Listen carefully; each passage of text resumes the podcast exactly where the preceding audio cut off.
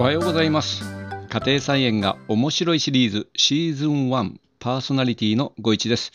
いつもお聞きいただきありがとうございます。96回目のエピソードになります。今日のテーマです。放置したみょうがが美味しい季節という話題でお届けします。夏になってきましたね。ちょっと今梅雨時なんですけども昨日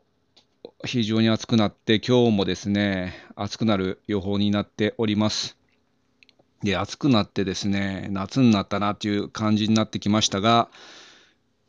この季節なぜかみょうがが恋しくなります。そうめん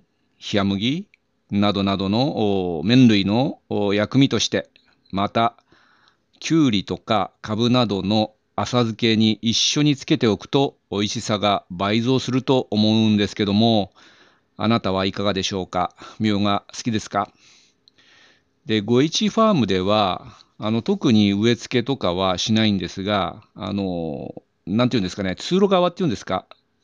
畑の端の方にもう植えっぱなしにしてありまして、梅雨が明ける7月中旬ぐらいからですね、収穫できます。で、みょうがっていうのはですね、地下にある茎、地下にある茎と書いて地下茎というんですが、あのその地下茎から直接つぼみが地表に顔を出してきます。で、この収穫するタイミングを逃すとですね、白い花が咲いてしまいましてですね、ちょっと味が落ちてしまいます。で、大体最初のみょうがが出てきてから、そうですね、2週間ぐらいの短い期間の収穫になるかな、僕のとこでは。ですので、週末にしか行かないので、大体2回か3回ぐらいの収穫で終わってしまいます。で、その後ですね、一旦終わるんですけど、えー、秋に収穫できるようになります。で、秋の収穫はですね、ちょっと収穫量が少ないですね。で、みょうがは生姜の仲間で、確かに香りがですね、生姜に近いものがあるかなと思います。で、この香りが嫌いな人もいるみたいですよね。僕は好きです。で、そしてですね、なんと、昔からの言い伝えで、みょうがを食べると物忘れがひどくなるあるいはバカになるだとか、こういうですね、迷信というか、言い伝えがありますよね。聞いたことないですか？で、僕はこれを、まあ、信じていないんですが、えー、その証拠にですね、夏は結構食べてしまいます。なんかうちの親父もですね、あの、あまり食べ過ぎるななんてよく言ってましたけども、まあそんなにパクパク食うもんじゃないんですけども、えー、でも、ないとですね、ちょっと夏が来た感じがしないかななんて 思ってしまいます。で、菜園ではですね、このようにあの数週間レベルの期間限定野菜ですので、えー、収穫期以外はスーパーで買います。で、スーパー行くとですね、なぜか3個パックで売られています。どこ行っても3個パックですよね。で、最近浅漬けにですね、一緒に入れるので、えー、ついつい買ってしまっていますが、今年はですね、100円ですね。税抜きで100円です。確か去年だったと思うんですけど、えー、値上げしてまして、200円だとか300円とかしていました。で、あれがね、ちょっと300円するとさすがに高いかなっていう感じがすると思うんですが、えー、まあ3個100円だったらまあいいかと思ってよく買ってます。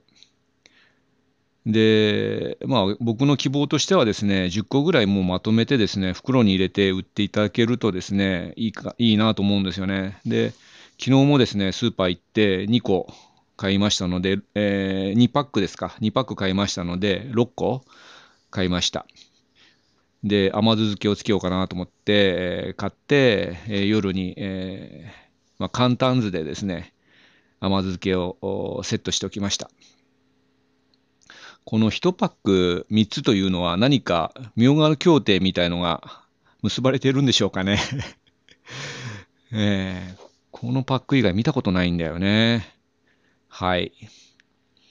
それで、えっ、ー、と、このみょうがなんですけども、薬味としてはですね、まあ、いろんな使い方ができて、その麺類の薬味以外にですね、納豆の薬味とかですね、えー、あとなんだろう。そんぐらいですか？薬味で使うの。えー、それから先ほど申し上げた甘酢漬け。ここら辺が大好きですね。で、この甘酢漬けの作り方なんですけど、お湯をぐらぐら沸かしまして、えー、ちょっと半分に切ったあみょうがをですね、えー、さっと茹でてからですね、ざるに、えー、入れて、えー、お湯を切ってですね、で、あの簡単酢につけておけば、一晩ぐらいで甘酢漬けができるという感じです。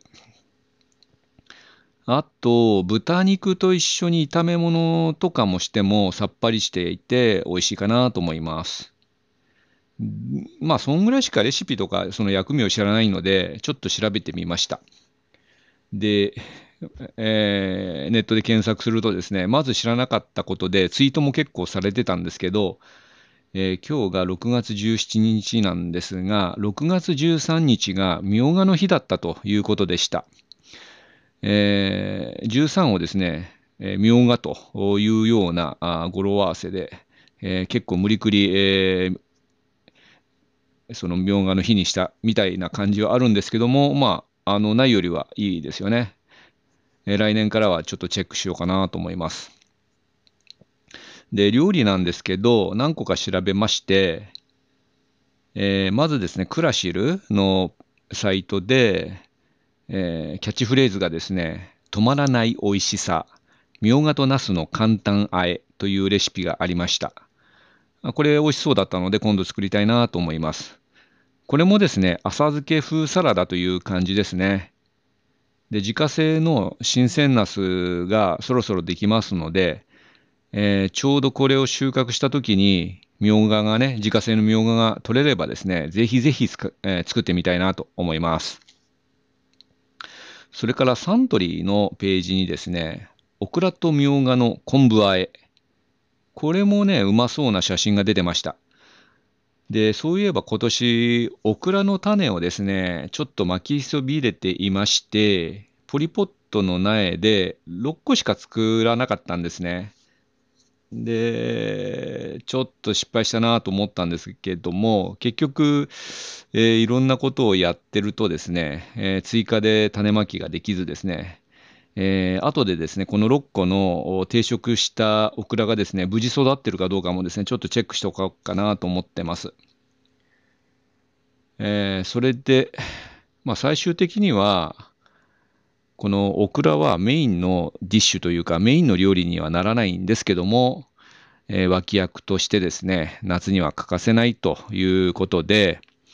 えー、育て方も至って簡単で、日陰に植えておくと、特に肥料とか与えなくても毎年収穫できます。なんか前はダイソーに春頃みょうがのなんかその茎がね売ってたような気がするんですけど最近この手のなんか茎えー、あと、あれも売ってたよね。タラの芽とかもダイソーさんに売ってたんですけど、最近なんか見ないなと思ってまして、ホームセンターだとあの春先にね、えー、この茎が出てると思うので、これを植えておくとですね、えー、まあ、毎年取れるような形でどんどん伸びていくと。ちょっと伸びすぎてですね、あの雑草化する時もあるので、ちょっと要注意なんですけど、えー、いずれにせよですね、肥料とか与えなくても毎年収穫できるんですが、あの売ってるみたいにちょっと太らそうとすると、やっぱり肥料をあげなきゃいけないのかななんて最近思ってまして、今年は収穫したらちょっとあのお礼の堆肥をですね、えー、鶏粉あたりをちょっと巻いてみようかななんて思います。はい、そうですね。時々お礼しないとダメですよね。ということで、えー、今年もですね、そろそろみょうがが取れるので、みょうがを思い出して、えー、今日はお話をしました。あなたが好きなみょうがの料理とかレシピがございましたら、ぜひコメントで教えていただけませんでしょうか。このエピソードは毎朝5時に配信しています。今回は放置したみょうがが美味しい季節というお話でした。あなたにとって素敵な一日となりますように、ご一がお届けしました。それでは、さようなら。バイバイ。